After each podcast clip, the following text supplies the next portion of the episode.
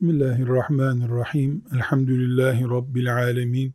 Ve sallallahu ve sellem ala seyyidina Muhammedin ve ala alihi ve sahbihi ecma'in. Düğün diye bir salona giren insan, orada cenaze merasimiyle karşılaşsa, cenazenin ağırlığını iki kere hisseder cenaze diye bir yere girseydi, cenaze töreni var diye girseydi, o cenaze töreninin psikolojisi ona yüz darbe yapacak idiyse, düğün için neşeli neşeli girdiği bir yerde cenazeyle karşılaştığında 200 olacaktır. Belki 300 olacaktır bu. Çünkü kendisini hazırladığı pozisyon cenaze pozisyonu değildi.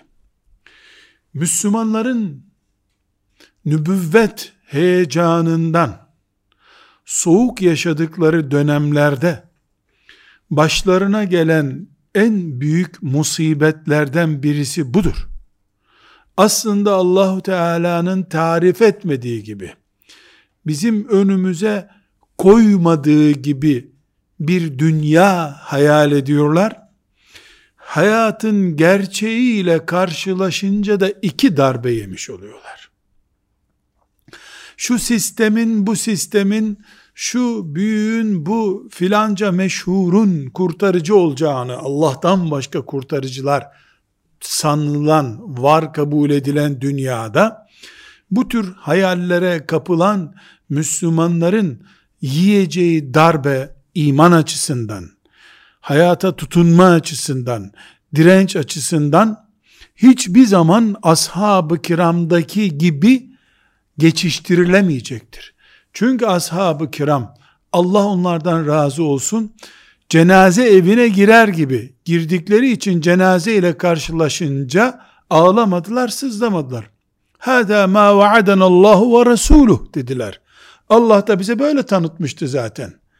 Bir aydan fazla zaman aç, karınlarına taş bağlayarak yaşadıkları e, Ahzab Savaşı, Hendek Savaşı günlerini böyle yorumladılar. Allah bize başka bir şey vaat etmemişti zaten dediler.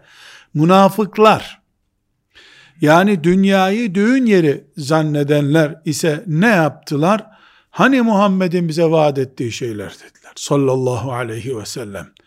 Biz burada karın açlığına yaşıyoruz. Muhammed bize Kisra sarayının ganimetlerinden bahsediyor dediler. Bu çok önemli bir nokta. Şu dönen dünyanın bizi de döndürüp kıblemizi bozmaması için, ahengimizi dağıtmaması için çok önemli bir nokta bu. Bu dünya hayatını nasıl görüyoruz biz? Allahu Teala'nın tanıttığı gibi mi yoksa kendi hayal ettiğimiz gibi şeytanın poşetlere koyup reklamını yapıp önümüze koyduğu gibi mi? Nasıl tanıyoruz dünyayı?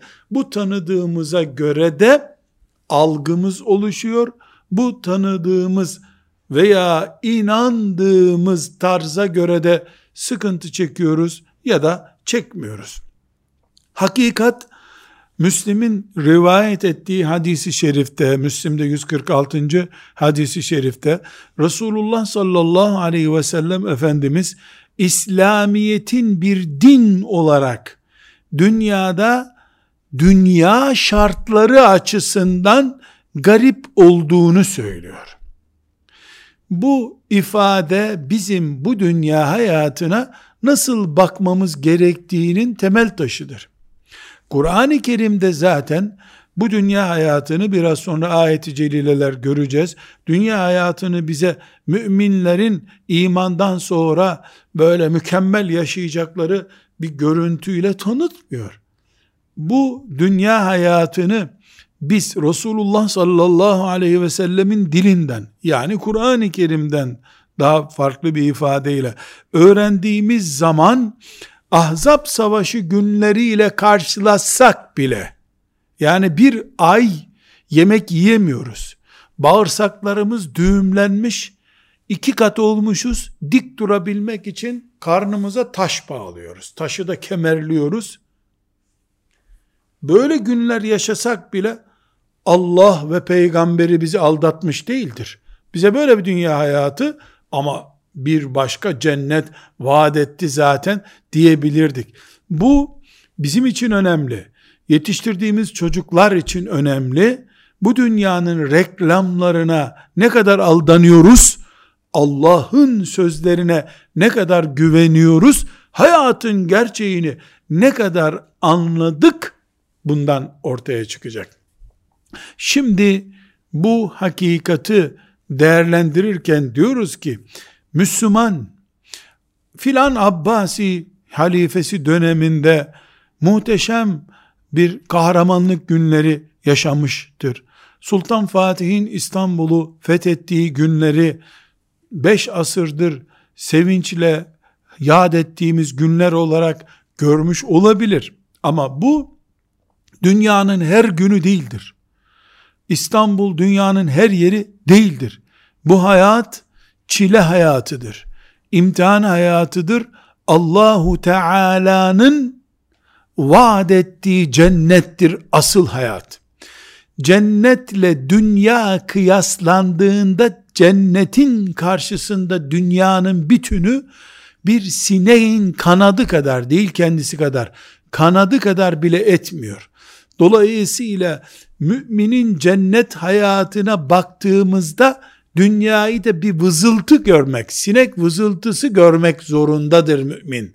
Buradaki yazdıkları, ağacın altında çay içmesi, dostlukları, muhabbetleri vesairesi tamamı cennetin bütününe bakıldığında bir sinek vızıltısı kadar basit ve sıradan bir şey görmezse mümin sinek kanadı kadar olmayan dünyanın kaplanı arslanı zanneder kendisini. Ormanların kralı olduğunu düşünür. Bu hayalinin gerçekleşmediği ilk darbeyle de iman sorunu yaşar. Ahiretini sarsacak düşüncelere dalar Allah muhafaza buyursun. Bunun için mümin dünya ile cenneti kıyaslayarak cennetin ebediliğiyle dünyanın 50-60 senesini bilemedin 100 senesini karşılaştırarak değerlendirme yaptığı için mümin çilelere hazırdır. Garipliğin onun için bir teselli kaynağı bile olduğunu söyleyebiliriz. Yani mümin gariptir. Bütün insanlık bir vadide, mümin başka bir vadidedir ve mümin bundan rahatsız değildir. Çünkü Allah ile beraberdir.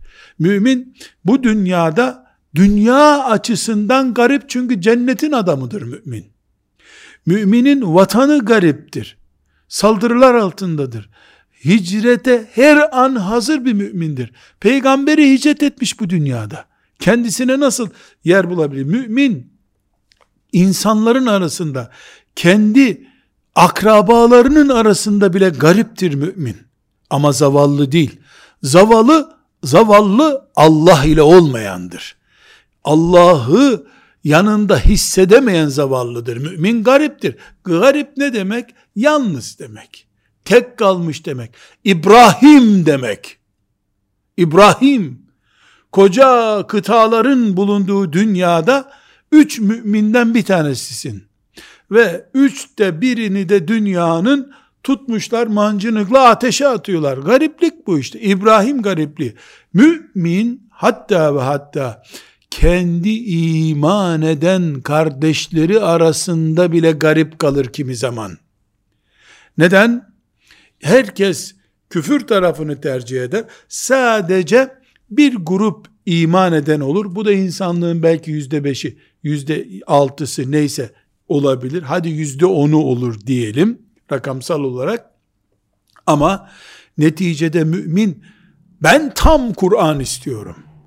Tam Ömer bin Hattab radıyallahu anh'ın gibi Müslüman olmak istiyorum dediği zaman diğer mümin kardeşleri bile onu aşırılıkla, aşırı gitmekle, uygun olmayanı yapmakla, zamanı olmayan bir şeyi istemekle itham eder. Kendi iman kardeşleri arasında bile mümin gariplik hissedebilir. Bu yüzden diyoruz ki mümin bu dünyanın garibidir. Bu dünyada ona çizilen coğrafyadaki vatanının garibidir. insanların arasında garibidir. Mümin insanların arasında bile gariptir. Hatta o kadar gariptir ki mümin dinini yaşaması Peygamber Efendimiz sallallahu aleyhi ve sellemin ifadesiyle avucunda ateş tutması kadar zor hale gelir. Avuçta ateş nasıl tutulur veya nasıl tutulamazsa müminin tam manada şeriatını yaşayarak ayağını toprağa basmaya kalkışması da mümin için böyle bir zorluktur. Buna rağmen buna rağmen bu noktada bile Allah'ı bırakmayan, Kur'an'ı bırakmayan, şeriatı bırakmayan garipliğinden lezzet alır. Peygamber sallallahu aleyhi ve sellem de o garibe müjdeler olsun buyurmuş olur. O da onlardandır. Müjdelenmişlerdendir inşallah. Burada bir hakikat var. Bu gariplik müminin garip günler yaşaması. Müminin dini İslam'ın garip yaşaması. Kıyamete doğru yaklaşıldıkça artacak bir değerdir. Resulullah sallallahu aleyhi ve sellemle beraber kıyametin şarteli indirilmiştir. Çünkü kıyametin ilk alameti Resulullah sallallahu aleyhi ve sellemin peygamber olmasıdır. Çünkü kıyamet peygamberidir. Ahir zaman peygamberi ne demek? Ondan sonra peygamber gelmeyecek. Muhammed sallallahu aleyhi ve selleme Hira dağında Cebrail aleyhisselam sen peygambersin dediği gün tepeden aşağıya doğru dünya çığ gibi düşmeye başlamıştı. Onun üzerinden ne kadar zaman geçti? İnsanlık her gün kıyamete biraz daha fazla yaklaşıyorsa sura biraz daha yaklaşıyor demektir. Mahşere biraz daha yaklaşıyor demektir. Deccal'e biraz daha yaklaşıyor demektir. Mehdi aleyhisselamın İsa aleyhisselamın gelmesine biraz daha yaklaşıyor demektir. Ye'cuc ve me'cuce biraz daha yaklaşıyor demektir. Bu daha fazla stres, daha fazla gariplik, daha fazla heyecan anlamına geliyor. Dolayısıyla bugün 100 olan kıyamet stresimizin yarın 110 olması tabiidir. Garipliğimizin de bugün 100 iken yarın 110 olması onun gibi tabiiliktir. Hiç kimse bize ne bir din alimi, ne bir şeyh efendi, ne bir siyasetçi yarınları bugünkünden daha iyi vaat edemez. Ama yarın ben Ömer bin Hattab gibi güne ulaşabilirim. 10 Müslüman, 100 Müslüman, 1000 Müslüman firkayı naciyeden olur. Allah'ın izniyle ashab-ı kiram heyecanlı müminler olabiliriz. Zaten garipliğin içinde kazananlardan olma mücadelesi yaptığımız için bunda bir sıkıntı yok. Ama kıyamete giderken dünyanın ilk günleri gibi yemyeşil vadiler vaat etmenin anlamı yoktur. Bireysel olarak Müslüman grup olarak Biiznillahü Teala bu gerçektir. Bundan şüphe edenin imanı olmaz. Niye Efendimiz sallallahu aleyhi ve sellem bize hayal mi vaat etti? Böyle bir şey iddia edemeyiz. Bunun için garip günlerimiz bizim sonumuz değildir. Zavallılık günlerimiz değildir. Aksine heyecan günlerimizdir. Gariplik yaşadığımız, garipliğimizin bize kader gibi görüldüğü günlerde biz daha iyi Müslümanlık yaşayarak Allah'ın izniyle hani Kur'an-ı Kerim ne buyuruyor? Fetih, Mekke'nin fethi İslam'ın zaferini ilan ettiği dönem. Mekke'nin fethinden önce sadaka verenler, Allah'a yardım edenler, Mekke fethedilip de zafer geldikten sonra elini cebine sokup sadaka verenlerden daha iyidir. Çünkü zor zamanın en garip zamanın günlerini yaşayarak fedakarlık yapmışlardır. Aynı şey bugün de geçerlidir. Garip, gariplik kıyamete yaklaştıkça artar. Dün bir sahife Kur'an okuyarak o garipliğin Kur'anlı Müslümanı olanlar bugün yarım sayfa okuyarak Allah'ın izniyle o ecri yakalarlar. Bu vakıadır ama kıyamete giderken hiç kimse bize Adem aleyhisselamın günlerindeki yemyeşil dünyayı vaat edemez. Süleyman aleyhisselamın Orta Doğu'ya hükmettiği günlerin Müslümanlığını vaat edemez. Zira akşam yaklaşıyor. Akşam yaklaştıkça güneşin gücü zayıflıyor. Bu büyük bir hakikat. Bundan şu sonuca ulaşıyoruz biz. Müslüman insanların içinde garip kimsedir müminlik lezzeti yaşayan ki Müslümandan bir puan yukarısıdır bu. O Müslümanların içinde de gariptir. Çünkü Müslümanlık insanlığın bir üst gömleğidir. Mümin kalitesi ulaike humul mu'minun hakka. Gerçek mümin olan Müslümanlığın bir üst gömleğini taşımaktadır. Bu Müslümanlar insanların üstünde, mümin kadro, mücahit kadro onların üstünde onlara ilim ve cihat önderliği yapan ulema, ashab-ı kiramın mesajını taşıyan nesil de onların bir üstündedir. Onların içinde de yüzde yüz Resulullah diyoruz. Yüzde yüz Ebu Bekir ve Ömer diyoruz. Yüzde yüz ashab-ı kiram olsun fikrimiz diyoruz diyenler bir üst gömlektirler. Herkesin çilesi de buna göredir.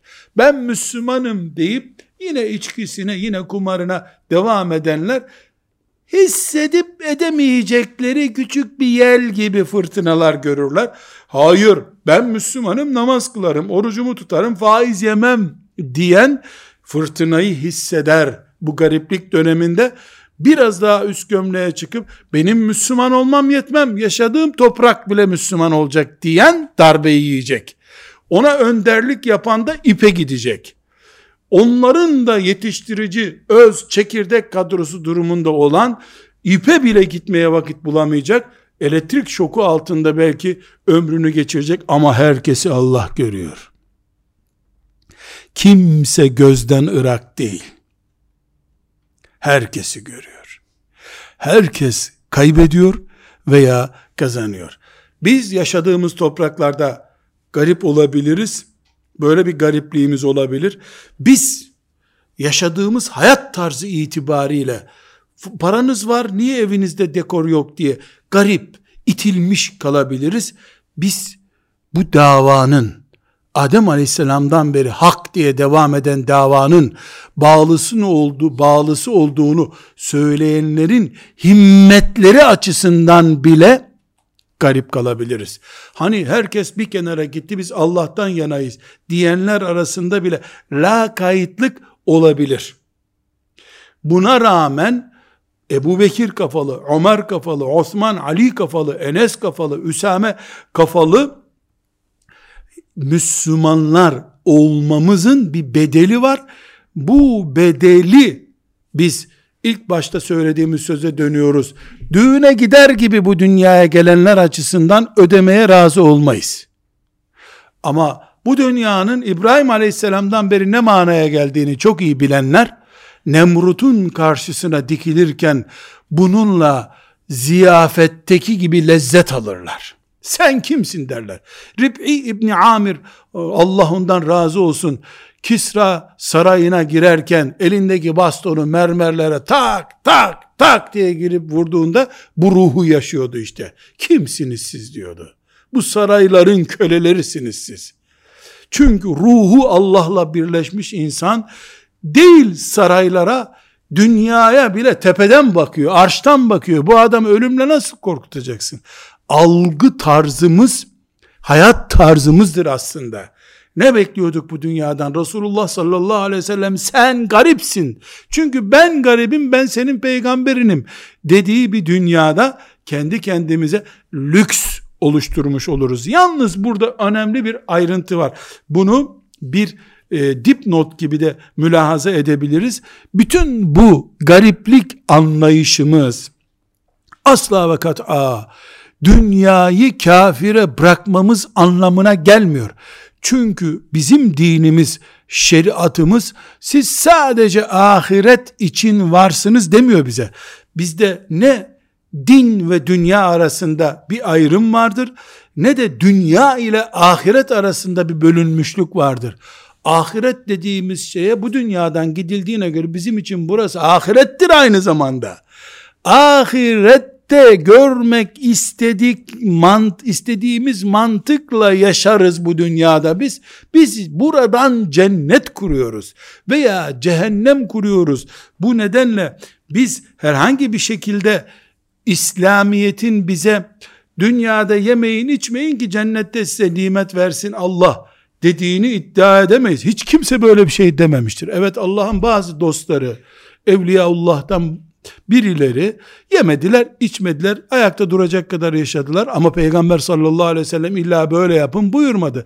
Bir iki kulu Allah'ın zirveye, Hasan Basriler zirveye çıktılar.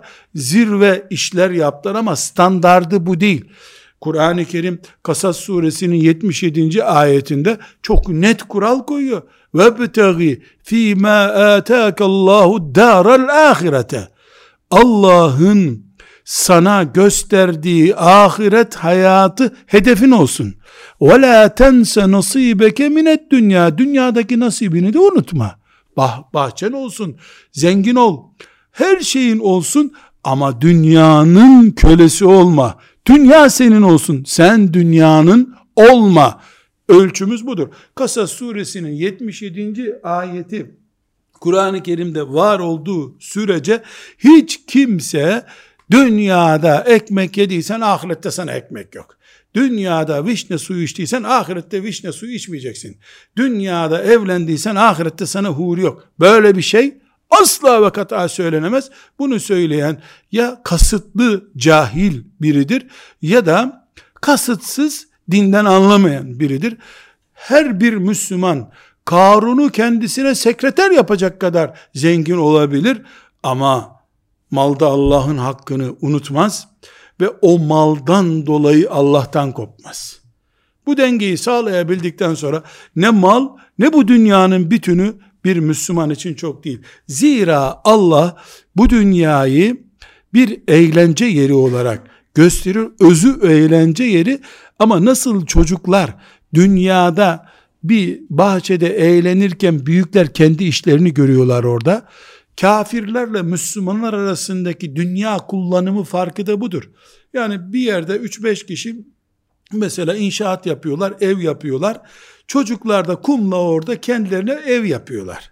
Akşam olunca da evlerine gidiyorlar.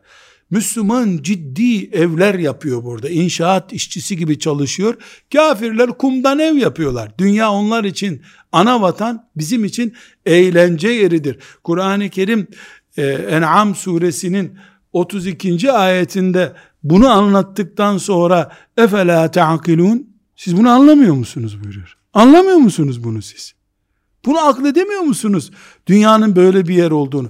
Demek ki dünya eğlencedir diye biz burayı bırakıp gitme hakkına sahip değiliz. Evet dünya zinettir.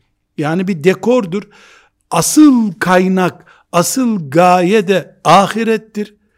Ama ahiret bu zinetli, dekorlu şeyin içinde ancak elde edilebiliyorsa o zaman ben kesinlikle bu zineti bırakam, bırakıp gidemem. Zinete de takılamam. Müslümanla kafir arasındaki sor, sorun ya da e, aramızdaki çizgi biraz önce söylediğimiz gibi o oynayıp duruyor. Biz kendimize ev yapıyoruz. Ahiret diyarımızı imar ediyoruz. Dünyadaki bu kazanımlarımızla Allah'ın izniyle dünya çöplük de olsa biz bu çöplükte yaratıldık. allah Teala Kehf suresinin 7. ayetinde bu kanununu koyuyor. İnna cealna ma alel ardı zineten leha. Şu dünyada gör, görülen her şeyi bir dekor olarak yaptık biz Allah. Dekor olarak yaptık. Linebluvehum eyyuhum ehsenu amela. Kim daha güzel iş yapacak bunu görmek istiyoruz. Burada e, ortaya çıkan sonuç şudur. İnsanın bu formülü yani şu fani dünya, şu fani dünya bizim takılıp kalmamamız gereken ama içinde bulunmak zorunda olduğumuz bir yerdir. Formülünü unutup da takılıp kalanlar ve takılmayıp yatırımını yapıp gidenlerin merkezidir dünya. Bu imtihana biz annemizin karnında başladık. şu fani dünya hayatında devam ediyoruz. Berzah alemi dediğimiz e, kabir ortamında beklediğimiz 100 sene, 500 sene, 1000 sene ne kadarsa sıramızı bekleyeceğiz. Ondan sonra da ebedi ahiret yurdunda biiznillahü teala Rabbimizle buluşacağız. Bu gerçek işte algımızı oluşturan mantığın özüdür. Bunu yakalayamayanlar hayatı ana rahminden başlayıp barzah alemine kadar taşıyamayanlar, oradan başka bir tarafa geçileceğini anlayamayanlar olaylardan üzülür. Fakirliğin etkisi altında kalır. Kendisi veya yakını birisi hasta olunca öldüğünü zanneder. Ölen birini gömer hiçbir ibret almaz ama. Garip bir tecellidir. Mümin ise kimdir? Mümin ise bütün bunları bulunmak zorunda olduğu bir dekor, zinet ortamında istifade etmeye çalışan basiretli biri olarak görür. Dileriz Allahu Teala bizi bu fani dünyanın dekoruna ve görüntüsüne takılmayan kullarından kılsın ama bir şeyi unutmuyoruz. Kur'an-ı Kerim Ali İmran suresinin 14. ayetinde ve Kıyame, El Kıyame suresinin 21. 20 21. ayetlerinde bizim bu dünyalık şeylere takılmaya meyilli olduğumuzu haber veriyor. Yok attım gittim demek kolay değil. Bu bir cihattır. Topraklarından kafirleri ve düşmanları atman gerektiği gibi yüreğinde de Allah'ın bulundurduğu bu sevginin köleliğini atman gerekiyor.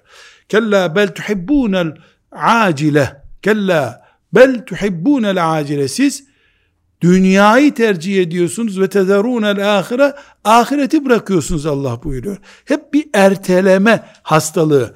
Şimdi insanlara bir şey anlattığınız zaman hacı o başka. Hacı o başka sakallı olarak bir şey anlatıyorsan hacı o başka. Hoca doğru söylüyorsun ama ölüme söylenmez.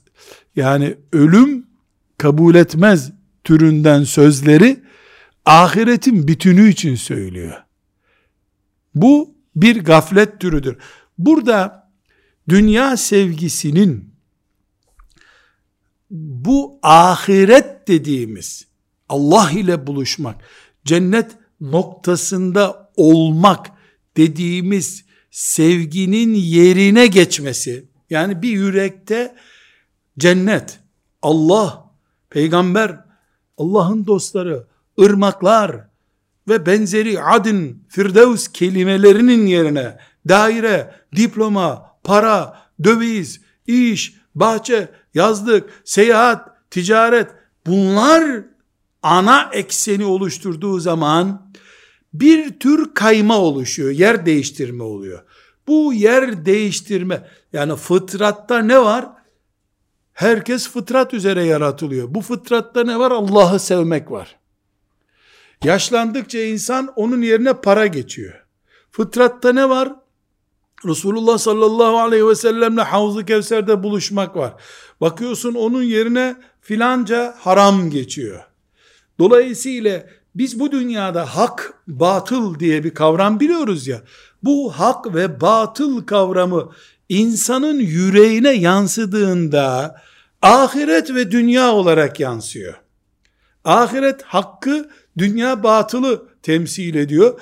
Ahiret çekildiği kadar dünya yerleşiyor ya da dünyayı itebildiği kadar insan oraya ahiret geliyor. Bunun için Efendimiz sallallahu aleyhi ve sellem buyurur? Her kötülüğün başı dünya sevgisidir diyor. Çünkü dünya işgal etmeye başladıkça itiyor. Neyi itiyor? Ahireti itiyor. Ya ahiret itecek dünyayı, Hasan Basri'yi talebeleri tarif ederken rahmetullahi aleyh Ömer bin Hattab radıyallahu anh'ın döneminde doğmuş. Efendimiz sallallahu aleyhi ve sellemin hanımları, analarımızı görmüş bir tabii. Onu tarif ederken diyorlar ki Hasan Basri ile bir gün otursan Zannedersin ki 200 sene cehennemde yanmış dünyaya göndermişler onu. O kadar cehennem korkulu yaşıyor. Bu ne? Sanki yüreğinde dünyaya ait ne varsa silmiş süpürmüş ahireti koymuş. Namaz kılıyor. Oruç tutuyor. Şimdi de namaz kılıyor, oruç tutuyor ama yer değişikliği var. Dünya, diploması, işi, akrabası ne derler, ne demezler, nasıl olur, nasıl olmaz, düğünü, cenazesi, bid'atı vesairesi bir küme haline gelmiş dünya yürekten ahireti itikliyor sürekli. Ramazan'da biraz duraklıyor, itme gücü zayıflıyor. Hafif böyle küçücük yerlere geliyor ahiret. Ramazan bayramı birinci günü öğlende tekrar kampanyalar başlıyor. Tekrar itiyor. Neticede ahirete en yakın nokta olan ölüm vaktinde bu sürtüşme kim kimi ne kadar ittiyse kalpte o konumda bitiyor. Onun için birbirimize dua ederken Rabbim iman selameti, şeriat üzere ölme selameti hepimize nasip etsin diye dua etmemiz gerekiyor düşünüyoruz. Çünkü bu itiş kalkış dünya ahireti itiyor. Ahiret bu tarafı itiyor çünkü müminsin sen. Ama e, giderken dünya gene bir iz bırakıyor.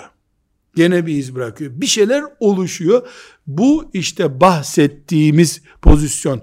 Burada tekrar vurguluyorum. İslamiyet sil dünyayı yok kabul et dünyayı dini değildir.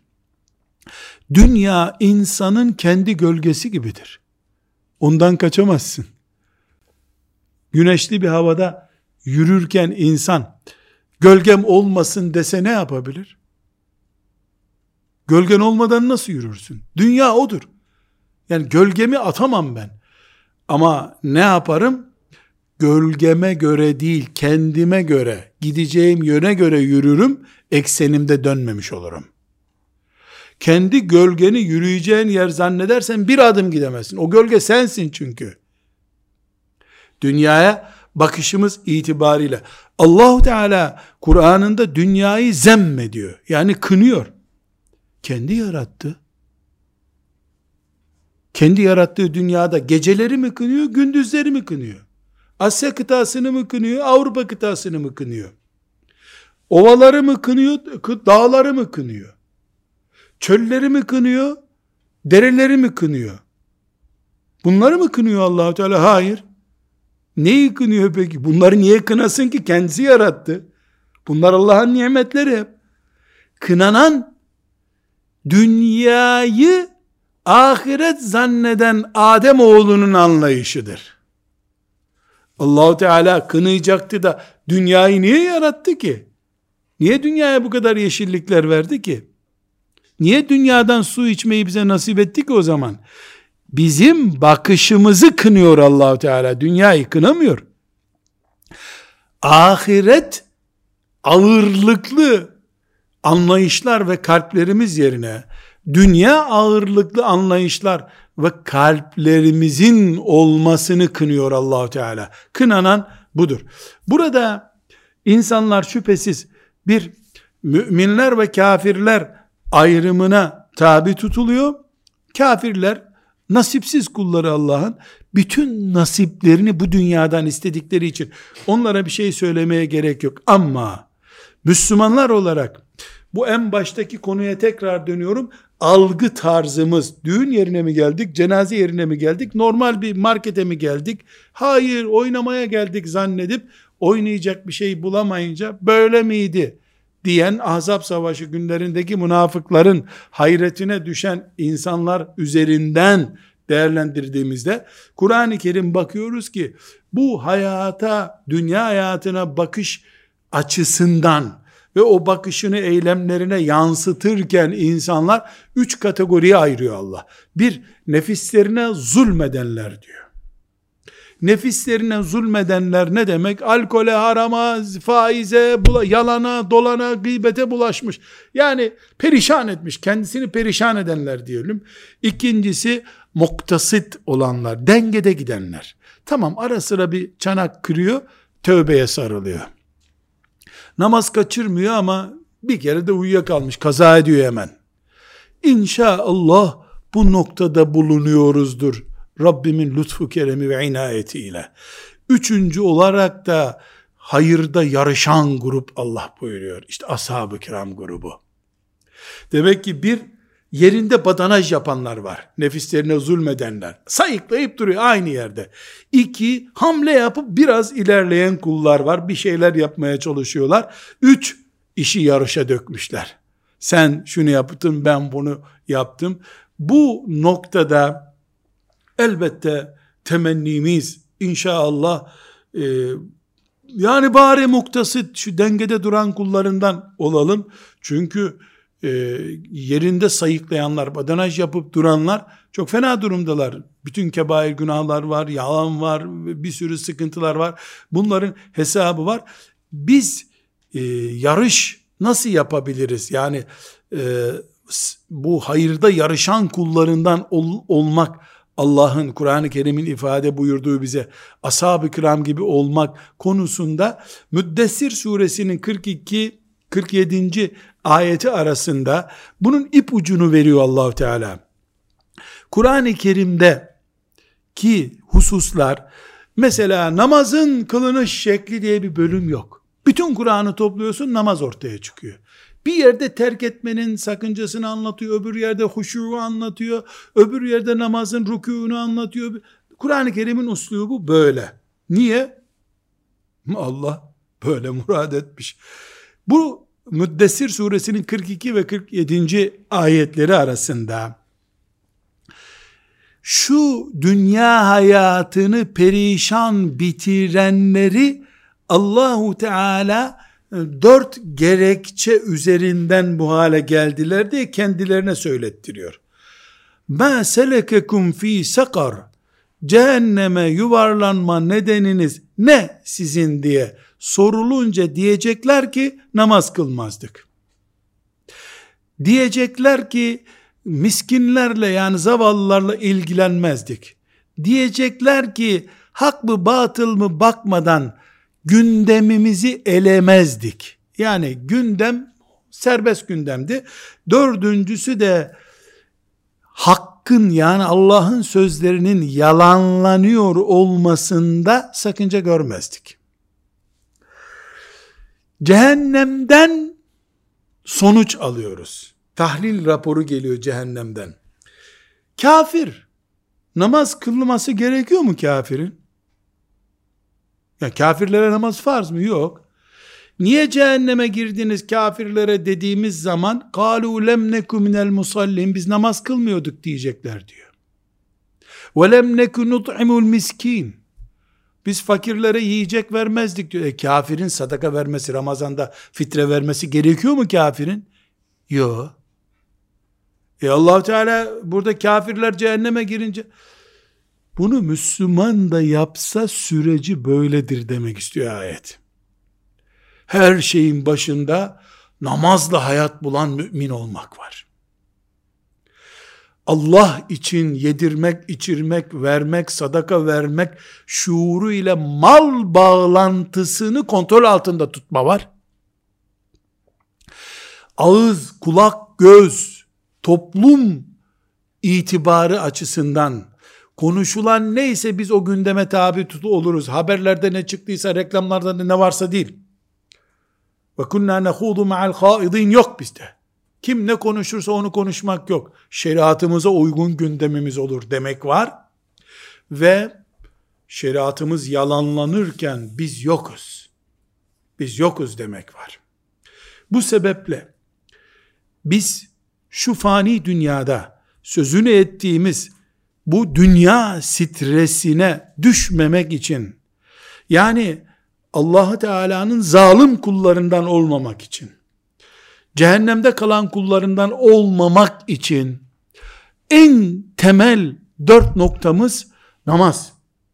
Mal bağımlılığından sıyrılmak, toplumun yuvarlak gündeminin içinde olmamak, garip kalmak demek bu. Tek kalacaksın.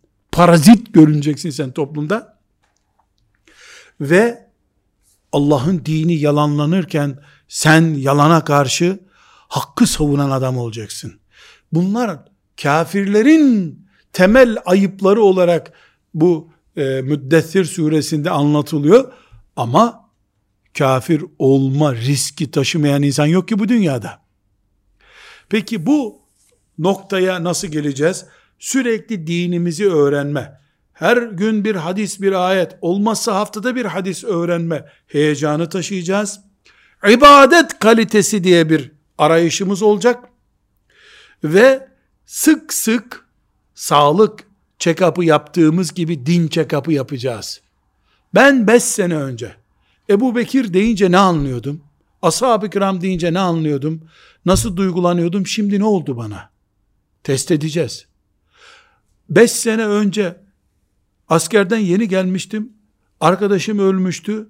Günlerce uykum bölünmüştü. Onu hep rüyamda görüyordum. Şimdi 20 tane yakınım öldü son 10 senedir. Hiç ilgilenmedim. Sanki yolcuydular gittiler gibi oldu. Ne oldu ölümden niye korkmuyorum? İman check-up'ı, ahiret check-up'ı yapmak zorundayız. Bunu yapmadığımız zaman, bunu yapmadığımız zaman kesinlikle erime var demektir. Bu erimeye razı olma var demektir. Allah muhafaza buyursun. Ve burada çok önemli bir nokta sürekli canlı kalmanın en ideal ve en kestirme yöntemi Allah'a davettir. Bu davet için de Afrika'ya gitmek gerekmiyor. Evimiz en müstesna, en güzel Allah'a davet merkezidir. Çocuklarımız, kardeşlerimiz, akrabalarımız, yolu yordamıyla tabii şüphesiz. Akrabalarımız, yakınlarımız, komşularımız, Allah'a davet. Bulunduğumuz her yer. Selamun aleykümden sonraki ilk cümlemiz Allah olabilir, peygamber olabilir, ahlak olabilir, ibadete davet olabilir. Çünkü bir şeyin pazarlamasını ve toplayıcılığını becerebildiğin zaman sende aktif demektir bu. Öbür türlü kendi ekseninde kaldıkça zafiyetin güçlenecek demektir. Her halükarda bir gariplik günleri yaşadığımız büyük bir gerçek. Ama yalnız değiliz. Bizden önce İbrahim aleyhisselam da garipti. Nuh aleyhisselam da garipti. Lut aleyhisselam da garipti. Musa aleyhisselam Tih çölünde garip olarak öldü. Resulullah sallallahu aleyhi ve sellem gariplerin başıdır. Garipliğimizden şikayetçi değiliz. Bu garipliği anlayamıyor olmaktan şikayetçiyiz. Velhamdülillahi Rabbil Alemin.